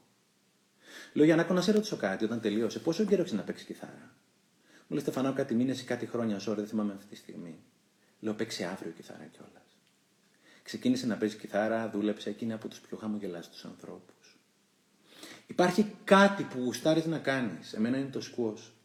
Τον Γιάννη, του Γιάννη είναι η μουσική. Σε κάποιον άλλον είναι, έχω ένα φίλο ο οποίος έβγαλε το παλιό τρενάκι το παιδικό από το πατάρι και έπαιξε. Φιλαράκο, έχεις υποχρέωση στον εαυτό σου να κάνεις αυτό που γουστάρεις. Έχεις υποχρέωση να κάνεις αυτό που πραγματικά σου αρέσει. Η ζωή σου θα είναι διαφορετική. Θα είναι τελείως διαφορετική όταν βγάλεις την κιθάρα και κάνεις αυτό το οποίο γουστάρεις. Μην στερείς από τον εαυτό σου το χόμπι σου. Μην στερείς από τον εαυτό σου την τρέλα σου. Και όσοι είστε πιτσιρικάδες, γράψτε τους γονείς σας κανονικά, ξέρετε πού. Όταν έχει να κάνει με το σκοπό της ζωής σου. Οφείλεις εσύ να είσαι το σκοπό της ζωής σου. Οφείλεις πραγματικά να κάνεις αυτό το οποίο σε κάνει ευτυχισμένο. Έλεγε ο Νατζέμι, το να κάνω αυτό το οποίο δεν αγαπάω και να μην κάνω αυτό που αγαπάω είναι συνταγή για αρρώστια. Το να κάνω αυτό το οποίο δεν αγαπάω και να μην κάνω αυτό που αγαπάω, τα διαχώριση είναι δύο διαφορετικά πράγματα αυτά. Είναι συνταγή για αρρώστια. Και η ζωή είναι πάρα πολύ μικρή για να μην κάνεις αυτό το οποίο αγαπάς. Υπάρχει χρόνος. Υπάρχει χρόνος. Είναι παραμύθι δεν υπάρχει χρόνος. Αν θέλεις θα το κάνεις και είναι πολύ σημαντικό για τον εαυτό σου. Έχω μια φίλη τη Μελίζα, μια ομάδα άλλων παιδιών που πηγαίνουμε τις πέμπτες και τρέχουμε, θα καταλάβουν τι εννοώ. Η φίλη μου η Μελίζα λοιπόν της έμαθα να κάνει χειμερινό κολύμπι και της αρέσει πάρα, πάρα πολύ. Έχει δύο παιδιά, έχει πάρα πολλές υποχρεώσεις, πολύ δύσκολο πρόγραμμα και πρέπει 7.30 το πρωί να είναι σπίτι για να ξυπνήσει τα παιδιά και και και άρχισε να κολυμπάει στη θάλασσα, την ευεργέτησε. Είναι άλλη χαρά, άλλη ενέργεια, άλλη υγεία να κάνεις έστω και μισή ώρα την ημέρα, έστω και δύο ώρες την εβδομάδα αυτό που γουστάρεις. Κάποια στιγμή τέλος πάντων η Μελίζα δεν προλάβαινε. Οπότε επειδή δεν προλάβαινε, πήγαινε να κολυμπήσει στη θάλασσα στις 6 ώρα το πρωί για να προλάβει. Και της λέω: Ρε Μελίζα, εσύ μπαίνεις βράδυ και βγαίνεις βράδυ. Μιλάμε για χειμώνα τώρα. Όικ.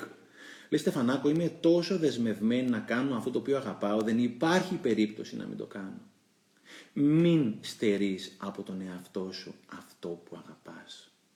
Την κιθάρα, το περπάτημα, το κολύμπι, τη μουσική, το πιάνο, το χορό, ξαναβάλτο στον, στη ζωή σου μέσα.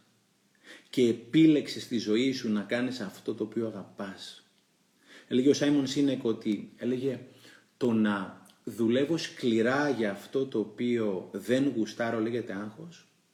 Το να δουλεύω σκληρά για αυτό που αγαπώ λέγεται πάθος.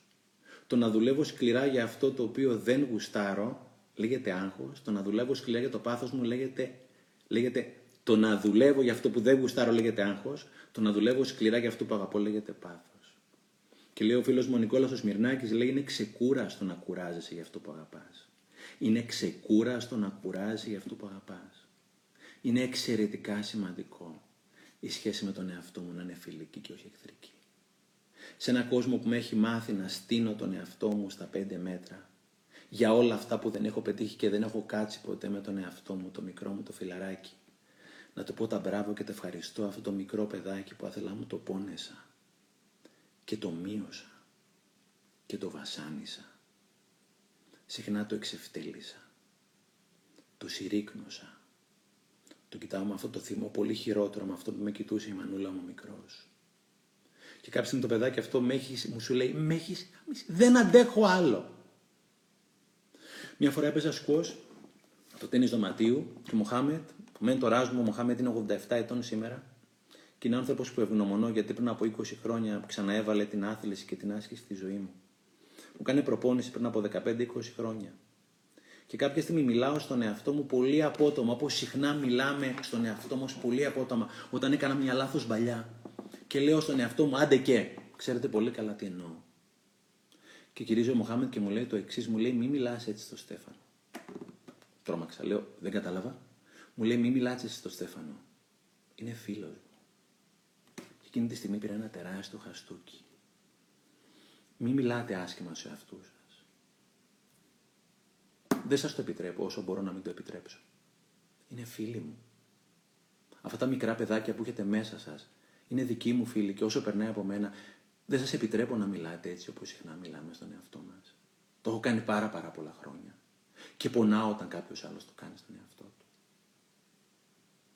Δεν υπάρχει τίποτα, θα το λέω μέχρι το τέλος της ζωής μου. Το ξαναλέω, δεν υπάρχει τίποτα καλύτερο στον κόσμο από το να είσαι καλά με τον εαυτό σου. Δηλαδή δεν υπάρχει τίποτα καλύτερο στον κόσμο από την αυτοεκτίμηση, από την αγάπη, από την αφροφροντίδα, από την, από την αυτοεπιοίκεια. Συχνά, όπως είπα, πηγαίνω να την Ελλάδα, πήγαινα τέλος πάντων και ελπίζω σήμερα σύντομα να ξαναπηγαίνω. Οδηγώ στον εθνικό δρόμο και κάποιες φορές κουράζομαι. Δεν εξαντλώ πια τον εαυτό μου. Σταματάω σε ένα από αυτά τα σέα, τα εστιατόρια, κάνω στην άκρη.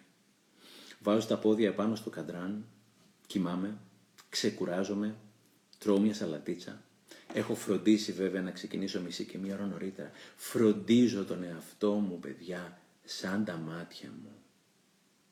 Ξεκουράζομαι, κοιμάμαι, διαβάζω, προσέχω. Ξυπνάω νωρίς για να τα προλαβαίνω όλα αυτά τα πράγματα. Οπότε μπορώ να κοιμηθώ έστω και 15 λεπτά να γύρω, θα το κάνω αυτό το πράγμα. Δίνω αβέρτα στον εαυτό μου και ξέρετε τι κάνει αυτός, μου δίνει αβέρτα πίσω. Και αυτό είναι το μυστικό της ζωής. Φέρει χαρά, φέρνει αυτοεκτίμηση, φέρνει υγεία. Ε, κάποια στιγμή παρακολουθούσα μια ομιλία του Bruce Lipton. Ο Bruce Lipton, ένας επιστήμονας Αμερικάνος, Bruce Lipton, θα τον βρείτε όπως γράφει το Chai Lipton. Θα βρείτε τις ομιλίες στο διαδίκτυο, στο YouTube. Και λέγε κάποια στιγμή ο καθένας μας είναι ο κυβερνήτης της δικής του χώρας. Είσαι ο κυβερνήτης αυτής της χώρας που έχει 200, 300, 500 δισεκατομμύρια κύτταρα, δεν έχει σημασία, ζητώ συγγνώμη αν το νούμερο είναι λάθος. Αν είσαι καλός κυβερνήτης, αυτά τα κύτταρα, αυτοί οι πολίτες, θα είναι μονιασμένα μεταξύ τους. Θα αγαπάνε το ένα το άλλο. Θα προχωράει η χώρα σου και εσύ εξαιρετικά. Αν είσαι κακός κυβερνήτης, θα σπείρεις διχασμό ανάμεσα στα κύτταρα όπως έσπηρε πρόσφατα ο Τραμπ. Και τα μισά θα τσακώνονται με τα άλλα μισά. Και μετά guess what, μάντεψε τι θα γίνει φίλη μου. Θα στεναχωρηθείς, θα πάθεις κατάθλιψη και στο τέλος θα αρρωστήσεις. Όταν τα μισά σου κύτταρα, οι μισοί σου πολίτες επειδή δεν τα κυβερνάς σωστά, γιατί δεν τα κυβερνάς σωστά, γιατί δεν έχεις αγαπήσει το όλον σου φιλαράκο, γιατί βάζεις συνέχεια όρους και προποθέσει και λες Στεφανάκο, Στελίτσα μου, Μαρία μου, Βλάση μου, θα σε αγαπήσω όταν. Δεν υπάρχει το όταν, φιλαράκο. Δεν θα γίνει ποτέ. Και τσακώνεται η μισή με τους μισούς. Και αρρωσταίνεις. Γιατί ξέρουμε όλοι ότι αυτοάνωσα, η σκλήρινση, ο καρκίνος, κατά 95% έλεγε ο Τίπακ Τσόπρα, κατά 95% της ασθένειας τις δημιουργούμε εμείς, γιατί παίζεις ξύλο με τον εαυτό σου συνέχεια. Γι' αυτό τρέμει το χέρι σου, γι' αυτό έχεις πονοκέφαλο, γιατί γι' αυτό έχεις πάθει αυτό που έχεις πάθει. Δεν φταίει ο άλλος. Ο άλλος μπορεί να είναι μαλάκας και πραγματικά ο άλλος μπορεί να σε αδίκησε, να σε πόνεσε, να σε ατίμασε, να σε κεράτωσε, να σε έκλεψε και γι' αυτό και δεν είναι στη ζωή σου και καλά κάνεις. Αλλά αυτός το έκανε μία, δύο και τρεις και πέντε φορές. Εσύ γιατί το κάνεις κάθε μέρα στον εαυτό σου; Έλεγε ο Τζον Μάξουελ, λέει δεν πεθαίνεις ποτέ από το τσίμπημα του φιδιού. Πεθαίνεις από την κυκλοφορία του δηλητηρίου στις φλέβες σου. Και την κυκλοφορία του δηλητηρίου στις φλέβες σου φροντίνεις να, κάνεις, να την κάνεις εσύ κάθε μέρα. Αυτός έκανε αυτό το οποίο έκανε. Γιατί συνεχίζει και το κάνεις στον εαυτό σου κάθε μέρα. Γιατί μας έχουν μάθει ότι δεν είμαστε αρκετοί. Είμαστε αρκετοί μόνο όταν έχουμε το iPhone 12 και όταν έχουμε τον κόμενο ή την κόμενα που πρέπει και αν έχουμε κάνει τα παιδιά στην ηλικία μας και αν είμαστε επαγγελματικά απεκατεστημένοι και αν έχουμε τα λεφτά και δεν γίνονται ποτέ αυτά φίλοι μου. Και συγκατοίκεις με έναν άγνωστο μέσα σου. Με έναν βασανιστή που από το πρωί που του ξυπνάς μαζί του σου ρουφάει πραγματικά την ψυχή. Ξυπνάς δεν είναι ευχαριστημένος με τίποτα, με σένα. Και κοιτάς πάντα για διαφυγές, γιατί ξέρεις κάτι, όταν ο βασανιστής μέσα σου είναι στη διαπασόν, για να φύγεις από αυτόν, θέλεις διαφυγές.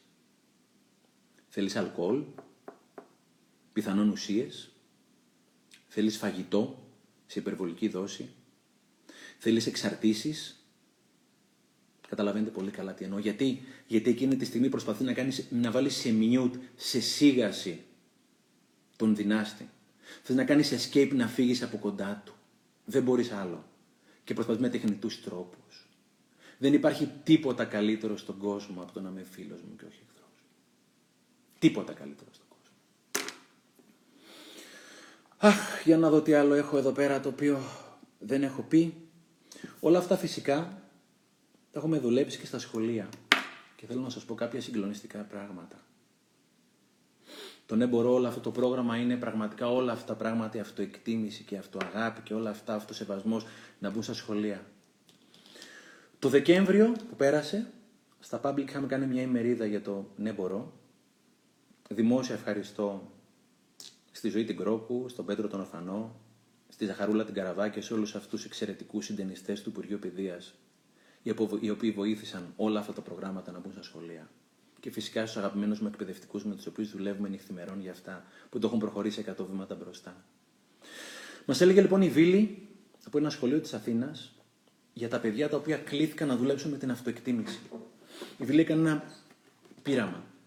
Μία φορά την εβδομάδα για μία ώρα έβαζε τα παιδιά να ζωγραφίζουν για την αυτοεκτίμηση, παιδιά του Δημοτικού, και να λένε τι σημαίνει για αυτά αυτοεκτίμηση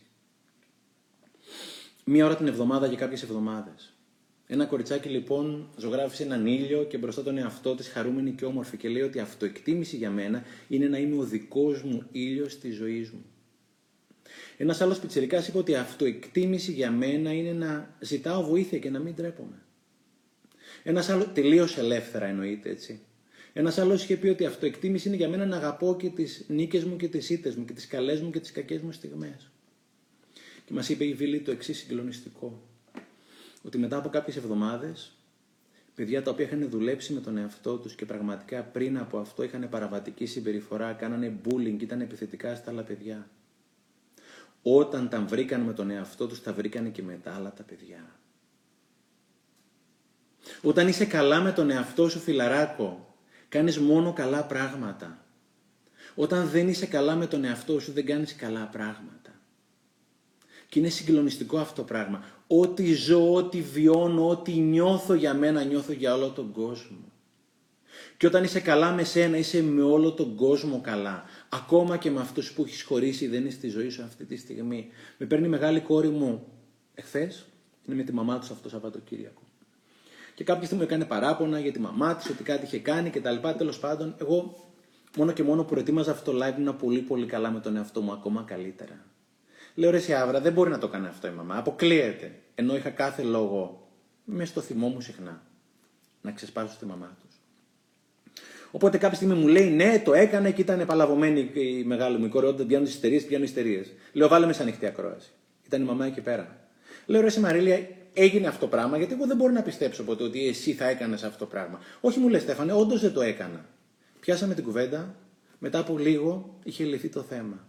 Γιατί; Γιατί ήμουν καλά εγώ. Και όταν είμαι καλά εγώ και ουσιαστικά βγάζω τον καλό μου εαυτό, βγάζω ο καθένας το δικό του καλό εαυτό. Και ναι, εννοείται με τη μαμά της δεν είμαστε αυτή τη στιγμή μαζί και είναι απόφαση ζωής. Αλλά δεν υπάρχει πιο ωραίο πράγμα. Και ξέρεις πότε καταλαβαίνεις ότι είσαι πολύ καλά με τον εαυτό σου. Πότε. Όταν βλέπεις με αρκετά μεγάλη συμπάθεια ανθρώπους που δεν τους γουστάρεις. Εγώ ξέρω ότι είμαι καλά με τον εαυτό μου όταν αντιμετωπίζω με ιδιαίτερη συμπάθεια τη μαμά των κοριτσιών τότε ξέρεις ότι είσαι πολύ καλά. Ναι, έχεις χωρίσει. Ναι, έχεις αυτοπροστατευτεί, ναι, έχεις οριοθετηθεί, ναι, έχεις κάνει αυτό το οποίο παίρνει κάποια στιγμή στη ζωή σου. Αλλά κάποια στιγμή συγχωρεί και προχωρείς. Είναι πάρα πάρα πολύ μεγάλο αυτό το πράγμα. Δεν υπάρχει ωραιότερο πράγμα από το να τα έχω καλά με τον εαυτό μου. Και ξέρεις κάτι, όταν τα έχεις πραγματικά καλά με τον εαυτό σου και τον αγαπάς πάρα πάρα πολύ, δεν σε νοιάζει και ποιος δεν τα έχει καλά με τον εαυτό σου. Όταν πραγματικά τα έχεις πάρα πάρα πολύ καλά με τον εαυτό σου, δεν σε νοιάζει και ποιος δεν τα έχει καλά με τον εαυτό σου. Τροφοδοτήσε τόσο πολύ εσύ από μέσα. Και να σου πω και κάτι. Όταν τα έχεις πολύ καλά με τον εαυτό σου και δίνεις τα πραγματικά τα δικά σου, τα εσωτερικά, τα βαθιά, τα like για τον εαυτό σου όπως είναι, όχι όπως θα ήθελες να είναι. Ναι, βγαίνεις στη δράση, ναι, βγαίνεις στην αυτοβελτίωση. Δεν έχεις ανάγκη ούτε να βγαίνεις και να δίνεις λεπτομέρειες στα social, ούτε ουσιαστικά να εξευτελίζεις και να ανοίγεις τη ζωή σου επετώντα για κάποιο like το οποίο δεν έχεις δώσει στον εαυτό σου. Είμαι στο κομμάτι αυτοβελτίωση, όσοι με παρακολουθείτε, προσωπική εξέλιξη, τα γουστάρω, τα πρεσβεύω, γράφω για αυτά τα πράγματα κτλ. Φιλαράκο, αν βγεις στο κομμάτι αυτοβελτίωση, προσωπική ανάπτυξη, παρακολουθείς σεμινάρια και και και, εάν στη βάση δεν αγαπάς τον εαυτό σου, εάν στη βάση δεν αποδέχεσαι τον εαυτό σου, εάν στη βάση δεν γουστάρεις πραγματικά τον εαυτό σου, τότε θα έχεις άλλο ένα εφόδιο για να παίζεις ξύλο με τον εαυτό σου.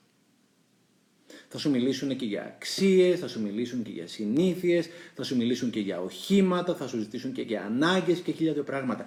Εάν στη βάση όλων αυτών δεν αγαπάς το μικρό παιδάκι μέσα σου, Μαρία Παραπονιάρα, ξέρεις πολύ καλά για ποια μιλάω.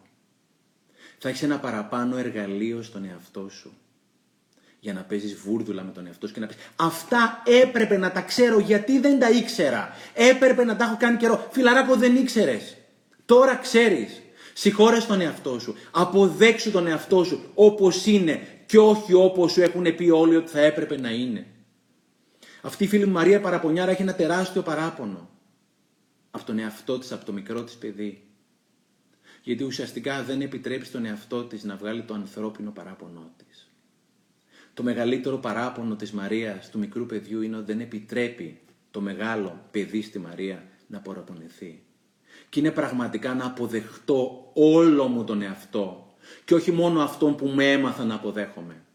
Είναι να αποδεχτώ ότι είμαι παραπονιάρης. Είναι να αποδεχτώ ότι κάποιες φορές είναι κολώνω να δω τον άλλο στα μάτια. Γιατί, γιατί μου ενεργοποιεί το μικρό Στεφανάκος, τον οποίο τον αγαπάω, τον φροντίζω και τον σέβομαι.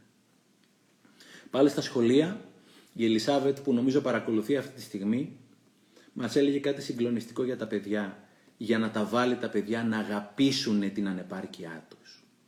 Πήρε λέει τα παιδιά ενός δημοτικού σχολείου, νομίζω Νέα Ιωνία είναι η Ελισάβετ, και έβαλε τα παιδιά να γράψουν ένα ελάττωμά τους. Ότι είμαι τεμπέλης, ότι είμαι ζηλιάρης, ότι είμαι φοβητσιάρης, δεν ξέρω τι. Και αντί τα παιδιά ουσιαστικά να πάνε να κουκουλώσουν αυτό το ελάττωμα, τους παρότερνε οι εκπαιδευτικό να το αναδείξουν.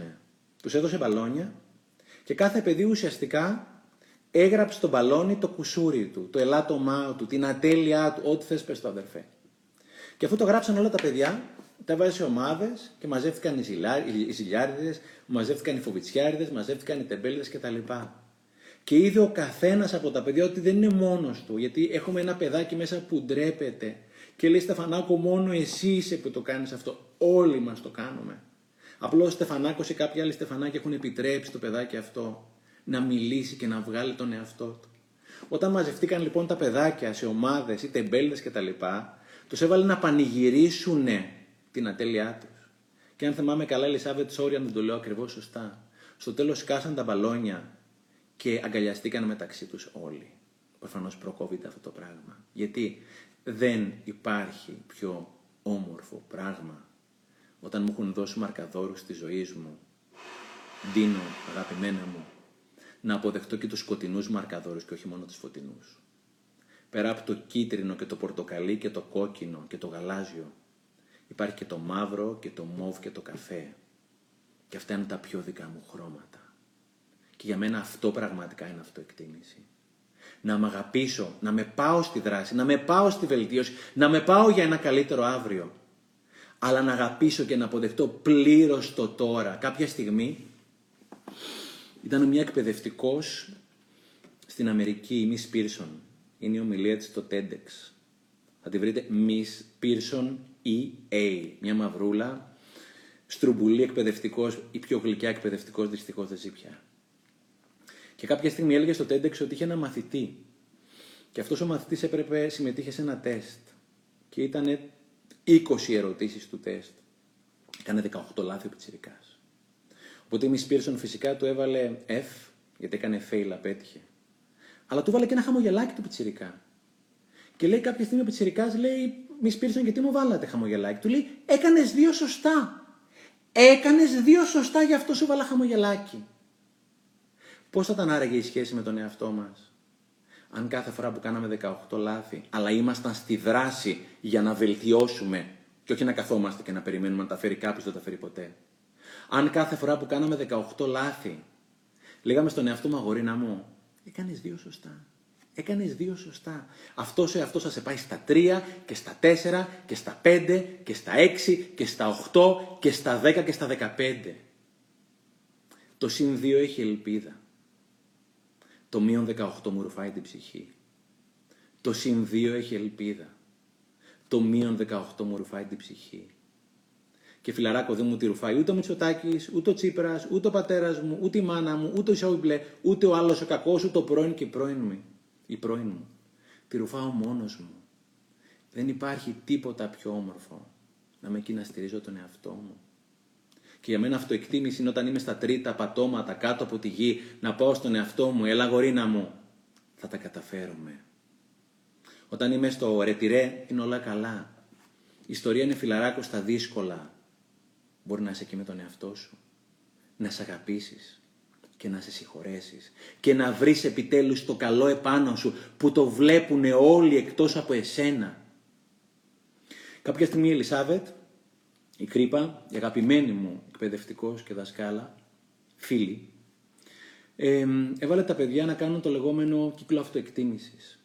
Έβαλε τα παιδιά τριγύρω και έβαλε μια μπουκάλα από αυτήν που χρησιμοποιούσαμε οι παλιοί και όταν έφτανε μπροστά φιλούσε ένας τον άλλον, απλώς η Ελισάβετ έκανε κάτι άλλο. Σε όποιον τύχαινε η μπουκάλα, το παιδάκι αυτό έπρεπε να βρει κάτι καλό να πει για τον εαυτό του και πολλά παιδάκια δεν βρίσκαν να πούν κάτι καλό για τον εαυτό τους. Άσχημα αυτό όπως και πολλοί από εμάς, δεν μπορούμε να βρούμε κάτι καλό για τον εαυτό μας να πούμε. Οπότε την ώρα που το παιδάκι δεν μπορούσε να βρει κάτι καλό, όλα τα φιλαράκια τους σπέβδαν να του πούνε Στέφανε, είσαι διαβαστερός και κάνεις και δείχνεις και μελετηρός και είσαι καλός αθλητής. Και το παιδάκι, Αχ, ναι, ναι, αυτό το μικρό παιδάκι που έχουμε μέσα μας, που διψάει να το πούμε τον καλό το λόγο και μας το λένε συνήθως οι άλλοι άνθρωποι.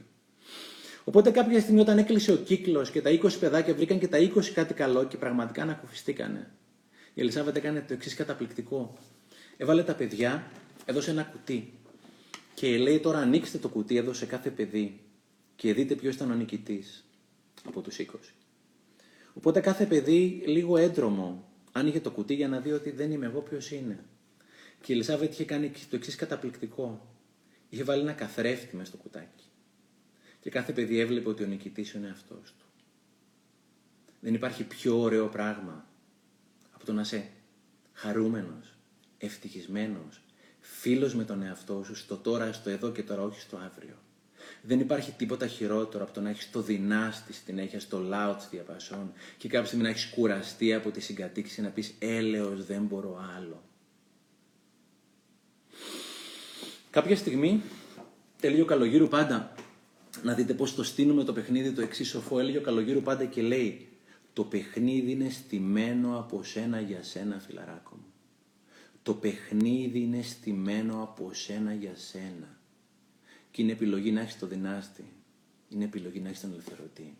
Και να δείτε αυτό τι κάνει στην υγεία μας όταν έχουμε το μικρό παιδάκι, το μικρό Στεφανάκο, το μικρό Αντωνάκι δεν έχει σημασία, συρρυκνωμένο, καταπιεσμένο. Έχω παρακολουθήσει ένα σεμινάριο πριν από χρόνια, πριν από 10-12 χρόνια στην Ελλάδα έχει έρθει ο Άμαρες Μέτα. Ο Άμαρες είναι ένας Ινδός, ο οποίος ειδικεύεται σε θέματα μέτρησης ενέργειας. Είναι ένας άνθρωπος ο οποίος έχει πιστοποιήσει πάρα πολλά κτίρια στην Wall Street, στη Νέα Υόρκη, ε, χρηματιστηριακές εταιρείες κτλ. με φεγγσούι βαστού και η ειδικότητα του είναι μετράει την ενέργεια. Για να δείτε τι κάνουμε στον εαυτό μας και στην υγεία μας.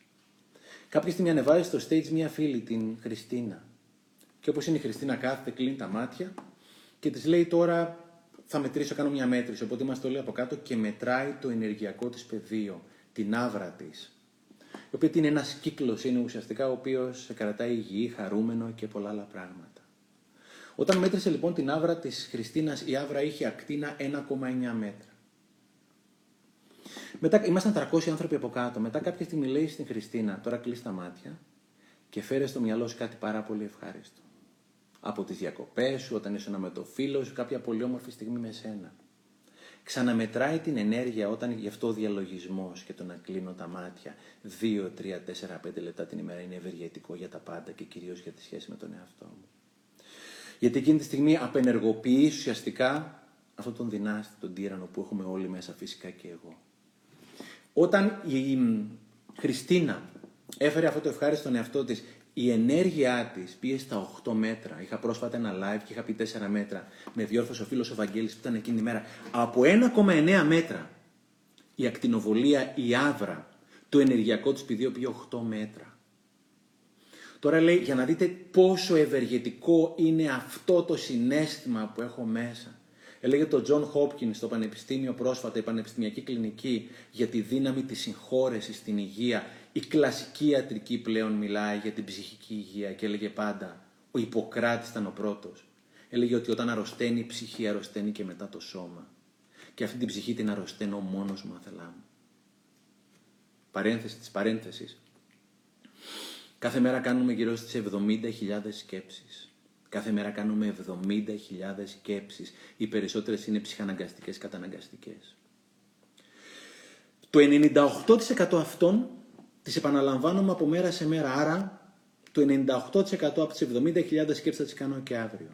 Το 80% από αυτόν τον εσωτερικό διάλογο είναι αρνητικός. Μιλάω για κάτι κακό. Παίζω ξύλο με τον εαυτό μου. Γι' αυτό και αρρωσταίνω. Γιατί συνεχίζω το προηγούμενο παράδειγμα. Όταν η Χριστίνα λοιπόν έκλεισε τα μάτια της και έφερε στο μυαλό της κάτι αρνητικό, γιατί ο Μέτα της είπε τώρα φέρει κάτι αρνητικό. Η ενέργειά της, η ακτινοβολία της, η άβρα της, το ενεργειακό της πεδίο συρρυκνώθηκε από τα 8 στα 0,9 μέτρα. Σχεδόν υποδεκαπλασιάστηκε. Και λέω να Τζέμι, αυτός ο σοφός άνθρωπος που είμαστε πολύ τυχερημένοι στην Ελλάδα, ότι πέντε λεπτά καλά συναισθήματα ενισχύουν το νοσοποιητικό σου για πέντε ώρες. Και πέντε λεπτά κακά συναισθήματα το διαλύουν για πέντε ώρες. Και το δεν το διαλύει κανένας άλλος. Το διαλύει ο εσωτερικός δυνάστης, ο οποίος παίζει ξύλο με το μικρό μας το παιδάκι. Αποδέξτε τον εαυτό σου, φιλαράκι μου. Σήμερα. Όχι αύριο. Χαμογέλα στον εαυτό σου την επόμενη φορά που θα, θα περάσεις από τον καθρέφτη.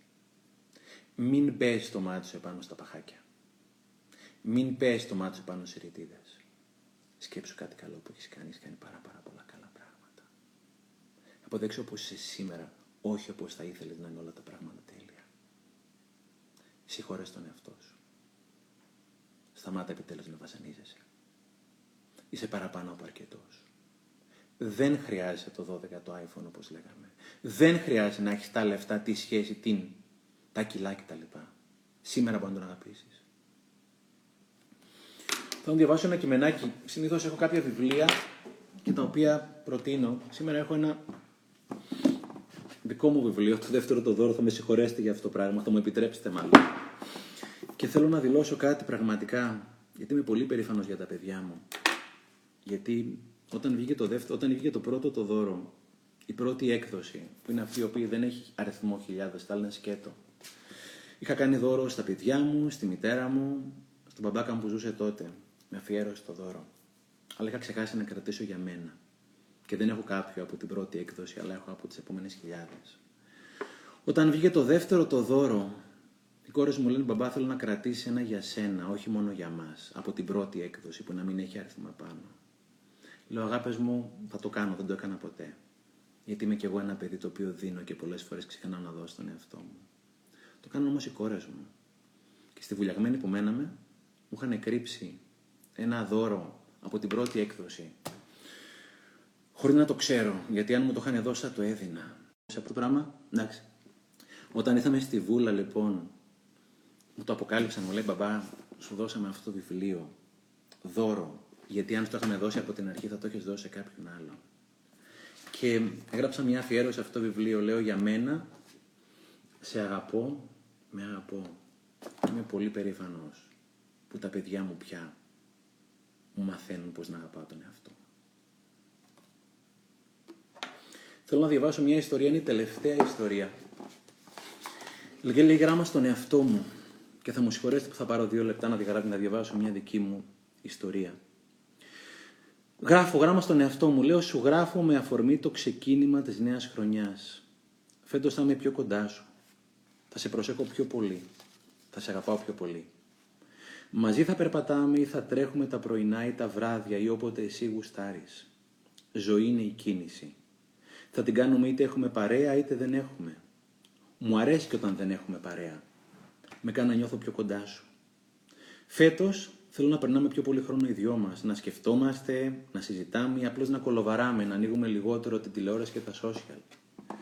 Θα προσέχουμε πιο πολύ τι τρώμε, θα τρώμε πιο υγιεινά, πιο σωστά, πιο συνετά, αλλά θα τις κάνουμε και τις γρουνιέ μας. Δεν θέλω να γίνουμε σπασικλάκια. Είναι πολύ σημαντικό να δώσεις το χώρο στον εαυτό σου να κάνεις και τις γρουνιέ σου, ό,τι και να σημαίνει γρουνιέ. Είμαστε άνθρωποι, δεν θα είμαστε κομπιούτερ. Θα γράφουμε τις σκέψεις μας, τα συναισθήματα, τους στόχους, τα προβλήματά μας. Το χαρτί είναι το πλάνο της ζωής μας, το σχέδιό μας. Θα σε πάω στο πιο όμορφο βιβλιοπωλείο να σου πάρω το ωραιότερο τετράδιο. Λεύκομα το λέγαμε μικρή. Φέτος θα εστιάζω στις νίκες σου, στα καλά σου, στις επιτυχίες σου, στα ταλέντα σου. Είναι πάντα το γράμμα στον εαυτό μου. Και αδερφάκι μου έχεις μπόλικα. Θα σου χαμογελάω όταν σε αντικρίζω στον καθρέφτη. Δεν θα κολλάω στις ατέλειες και στα παχάκια σου. Αρκετά χρόνια το έκανα. Θα διαβάζουμε, ενδιαφέρον, θα διαβάζουμε ενδιαφέροντα βιβλία, αυτοβιογραφίες, θα παρακολουθούμε ομιλίες και σεμινάρια. Θα βλέπουμε ντοκιμαντέρ, θα σε πηγαίνω σινεμά, θέατρο. Δεν θα περνάει μέρα που να μην γινόμαστε καλύτεροι. Θα κάνουμε παρέα με αξιόλογους ανθρώπους, με ανοιχτά μυαλά, που τι ψάχνουν, που θέλουν να πάνε τη ζωή τους μπροστά, που θέλουν να βοηθήσουν τους γύρω τους, τον κόσμο ολόκληρο. Τέτοιους θέλουμε στη ζωή μας. Θα σε στηρίζω να λες τα όχι και τα ναι σου. Θα το κάνω ακόμα και όταν η φωνή σου τρέμει και όταν δεν σε βαστάνε τα πόδια σου. Θα σου κρατάω το χέρι σφιχτά όταν φοβάσαι. Θα σε αγαπάω όταν φοβάσαι. Ίσως τότε ακόμα περισσότερο. Θα βιαζόμαστε λιγότερο, θα παίρνουμε το χρόνο μας, θα βουτάμε τη γλώσσα στο μυαλό όταν πρόκειται για τα σημαντικά. Θα τιμάω κάθε σου επιλογή, ακόμα και την πιο ασήμαντη. Καμία δεν είναι ασήμαντη. Θα ξοδεύουμε συνετά τα λεφτά μας. Πρώτα θα επενδύουμε και μετά θα καταναλώνουμε. Θα βάζουμε κάτι στην άκρη κάθε μήνα, ακόμα και αν είναι 50 ευρώ, ακόμα και αν είναι 10, ακόμα αν είναι και 5. Θα αδειάσουμε τις ντουλάπες και θα ελαφρύνουμε τις κάρτες. Θα ταξιδεύουμε περισσότερο, ακόμα και αν δεν έχουμε λεφτά. Κάθε μέρα είναι ταξίδι. Το ταξίδι είναι μέσα μας. Θα τα δίνουμε όλα σε ό,τι και αν κάνουμε. Θα σου ψήνω τον καφέ σαν να ήσουν η βασίλισσα της Αγγλίας. Είσαι πολύ σημαντικός για μένα. Δεν θα σε κρίνω από το αποτέλεσμα. Μόνο από την προσπάθεια. Για την ακρίβεια δεν θα σε κρίνω, μόνο θα σε αγαπάω. Στο υποσχέθηκα. Φέτος θα σε αγαπάω. Και θα σε αποδέχομαι και θα σε στηρίζω. Σαν τη μάνα το παιδί. Φέτος σαν το φιλαράκι πάντα ήθελες. Και θέλω την προσοχή σας εδώ πέρα. Και κάτι τελευταίο. Και τίποτα από αυτά να μην κάνεις. Εγώ θα σε αγαπάω. Εγώ πάντα θα σε αγαπάω. Γιατί είσαι εγώ.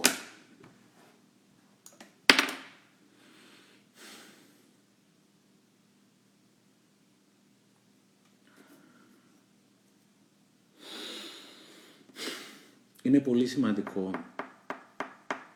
να αλλάξω τον εσωτερικό μου διάλογο όχι τόσο πολύ με δουλειά. Ναι, χρειάζεται δουλειά. Ναι, χρειάζεται. Έχω ένα παράπονο.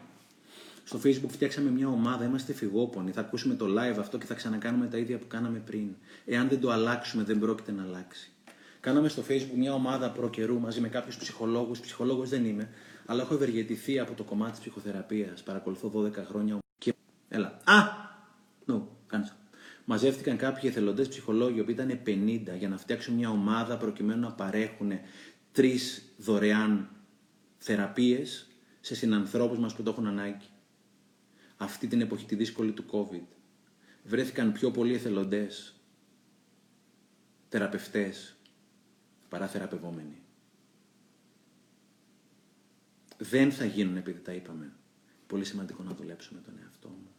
Αλλά πρώτα απ' όλα να αγαπήσω τον εαυτό μου αυτό το μικρό του παιδάκι που παρακαλάει για συγχώρεση και αγάπη. Να δω αν έχω κάτι άλλο το οποίο δεν έχω πει. Τσεκ, τσεκ, τσεκ, τσεκ. Ναι, εννοείται θέλω σκονάκι. Εννοείται θέλω σκονάκι, γιατί χωρίς σκονάκι μπορεί να ξεχάσω κάτι, παιδιά. Επιοίκεια στον εαυτό μου δεν σημαίνει ότι μου χαρίζομαι. Σημαίνει ότι δεν εξαντλώ την αυστηρότητα επάνω μου. Ναι, θέλω βοήθεια. Και μόνο ο δυνατός θα πει ότι θέλω βοήθεια. Μόνο ο δυνατός θα πει ότι πραγματικά δεν τα καταφέρνω. Είναι ψέμα ότι είναι τέλεια. Είναι ψέμα ότι δεν πονάω. Είναι ψέμα ότι δεν έχω ματαιώσει τον εαυτό μου.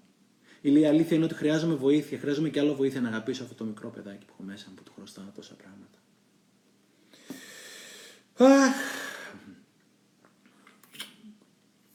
Και θέλω να κλείσω με μια-δύο ιστορίες.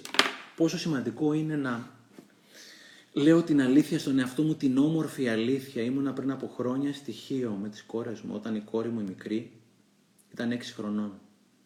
Και προσπαθούσε η κακομήρα να διαβεί ένα μικρό πεζουλάκι. Και στο 10ο-13ο βήμα έπεφτε κάτω.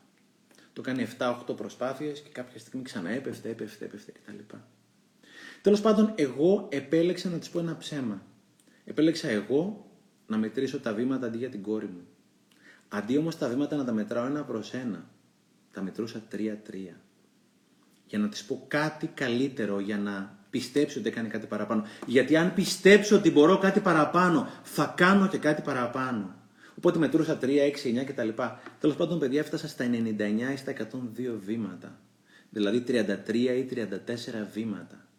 Όταν η κόρη μου της είπα ένα ψέμα ότι τα καταφέρνει, αντί να κάνει 12-13 βήματα, έκανε 33 βήματα.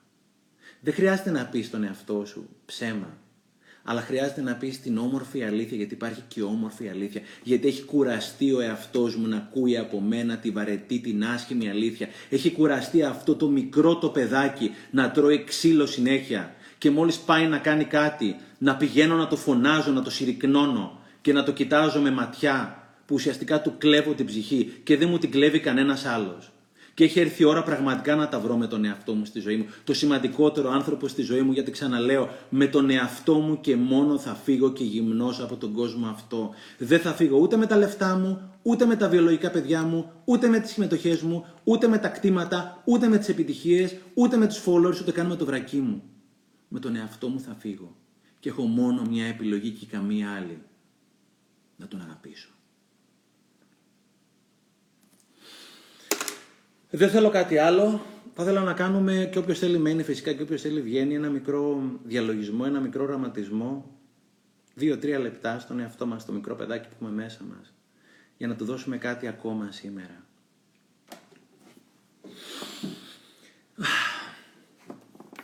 Κλείνω λοιπόν τα μάτια μου, κρατήσει δύο-τρία λεπτά. Αυτό είναι κάτι για μένα, από μένα, για μένα, για να το απολαύσω. Κλείνω τα μάτια μου και αναπνέω. Κάθε αναπνοή είναι μία απόλαυση. Κάθε αναπνοή είναι ένα δώρο που δίνω στον εαυτό μου και στο μικρό μου παιδάκι. Εισπνέω από τη μύτη και εκπνέω από το στόμα. Εισπνέω από τη μύτη, εκπνέω από το στόμα και κάθε φορά που εισπνέω βάζω μέσα μου ό,τι πιο όμορφο, ζωογόνο, ενέργεια, αγάπη, χαρά, αυτοαποδοχή, αυτοεκτίμηση, αυτοφροντίδα στον εαυτό μου. Και εκπνέοντας βγάζω από μέσα μου οτιδήποτε δεν χρειάζομαι, οτιδήποτε τοξικό, σκληρό, βασανιστικό. Αναπνέω οξυγόνο, ενέργεια, χαρά, αγάπη και βγάζω οτιδήποτε δεν χρειάζομαι. Αυτά είναι δύο-τρία λεπτά αφιερωμένα στο μικρό παιδάκι που έχω μέσα μου. Θέλω να σου πω Στεφανάκο μου, Στέλλα μου, Βλάση μου, Γιάννη μου, Αντώνη μου, ο καθένας το όνομά του. Σ' αγαπώ και σε αποδέχομαι χωρίς κανέναν όρο χωρίς καμία προϋπόθεση. Θέλω να σου ζητήσω συγγνώμη για όλα αυτά που έκανα σε βάρος σου. Για όλες αυτές τις φορές που σε πόνεσα, που σε βασάνισα, που σε μείωσα, που σε στεναχώρησα. Θέλω να ξέρεις ότι δεν το εννοούσα και πραγματικά δεν είχα κάποια σκοπιμότητα ή επιθυμία να το κάνω, απλώς δεν ήξερα. Δεν μου έμαθαν να σε αγαπάω και θέλω πραγματικά να σε αγαπάω. Να σου συγχωρώ τα λάθη σου και να ξέρεις ότι είμαι εδώ για σένα. Θα είμαι το φιλαράκι που πάντα ήθελες. Θα σου κρατάω το χέρι σου σφιχτά. Και αν μπορείτε τώρα που κάνετε τον οραματισμό, αγγίξτε τον εαυτό σας. Όπου θέλετε. Στον ώμο, στα χέρια, στο πρόσωπο. Νιώστε πόσο συγκλονιστικό είναι να αγγίζεις τον εαυτό σου. Να τον ευχαριστείς. Να τον ευγνωμονείς. Να τον βοηθάς να τον στηρίζεις, να του λες χίλια μπράβο για όλα αυτά που έχει κάνει, για αυτά τα συν δύο και να του λες για τα μείον 18 αγορίνα μου, μην καίγεσαι. Θα τα κάνουμε και μείον 17 και μείον 16 και μείον 15 και θα πανηγυρίζουμε κάθε βήμα γιατί είναι δικό μας. Και δεν θα περιμένω να μην κάνεις πια μαλακίες και λάθη για να σε αγαπήσω. Θα σε αγαπώ με τα λάθη και τις μαλακίες και όλα αυτά που κάνεις.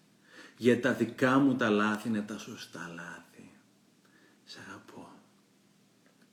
Σε συγχωρώ. Σε ευγνωμονώ. Και ναι θέλω να περπατάμε και ναι θέλω να τρέχουμε και ναι θέλω να διαβάζουμε και ναι θέλω να γράφουμε και ναι θέλω να τα κάνουμε όλα αυτά τα πράγματα. Αλλά αγαπημένο μικρό παιδάκι θέλω να σου πω ότι εγώ πλέον σε αγαπώ χωρίς όρους και χωρίς προϋποθέσεις. Και τίποτα από αυτά να μην κάνεις.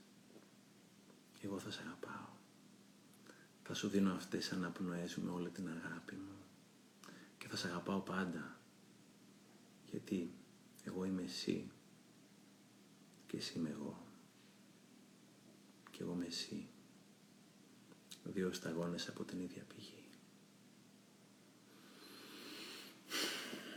Κάντε αυτή την αγκαλιά στον εαυτό σας με όποιο τρόπο θέλετε να την κάνετε. Αν θέλετε να γελάσετε, γελάστε.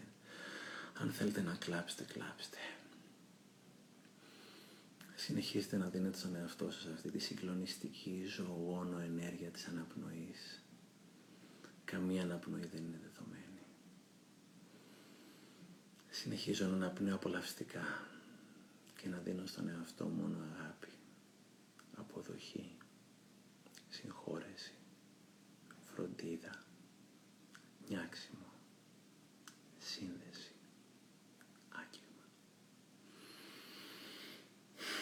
Συνεχίζω να αναπνέω. Εισπνέω ό,τι πιο όμορφο από τη μύτη και εκπνέω οτιδήποτε χρειάζομαι το στόμα. Αυτός ο μικρός οραματισμός αυτά τα τρία-τέσσερα λεπτά είναι αφιερωμένο στο μικρό παιδάκι που έχουμε μέσα μας. Είναι αφιερωμένο στο μικρό παιδάκι το οποίο από εδώ και πέρα θέλω να φροντίζω και να αγαπάω, να αποδέχομαι, να σέβομαι και να τιμώ για το παιδάκι αυτό είμαι εγώ. Θέλω να το φροντίζω το παιδάκι γιατί ό,τι βλέπω εκεί πέρα έξω δεν υπάρχει τίποτα εκεί πέρα έξω είμαι μόνο εγώ. Όλα αυτά τα οποία βλέπω εκεί πέρα έξω είναι όλα αυτά που έχω μέσα μου και είναι καθρέφτες τη σχέση με τον εαυτό. Θέλω να συνεχίσω να αναπνέω απολαυστικά. Δύο-τρεις τελευταίες αναπνοές. Εκπνέω με τη μύτη, εκπνέω με το στόμα, γεμίζω τον εαυτό μου αγάπη και αποδοχή και φροντίδα. Σιγά σιγά έρχομαι στο τώρα. Και σιγά σιγά όποτε θέλω, έχοντας πιάσει τον εαυτό μου, ανοίγω σιγά σιγά τα μάτια μου. Μου δίνω ένα μεγάλο ευχαριστώ, μια μεγάλη αγκαλιά μια μεγάλη αποδοχή, μια μεγάλη συγχώρεση.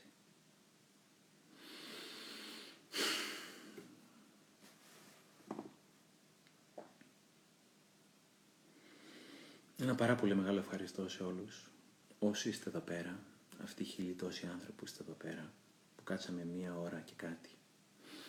Μου κάνατε ένα πολύ μεγάλο δώρο, σας ευχαριστώ. Αλλά κάντε μου τη χάρη και κάντε ένα πολύ μεγάλο δώρο στον εαυτό σας, στο μικρό παιδάκι που έχετε μέσα σας χωρίς όρους και προϋποθέσεις. Το live θα το αποθηκεύσω στο προφίλ μου, στο Instagram σε μερικά δευτερόλεπτα, θα είναι έτοιμο. Θα το έχω και στο YouTube, θα είναι και στο Facebook, οπότε οποιοδήποτε θέλει να το ξανά χρησιμοποιήσει είναι στη διάθεσή σας. Ένα πολύ μεγάλο ευχαριστώ. Καλό βράδυ, καλή μου φίλη. Σας ευχαριστώ πολύ.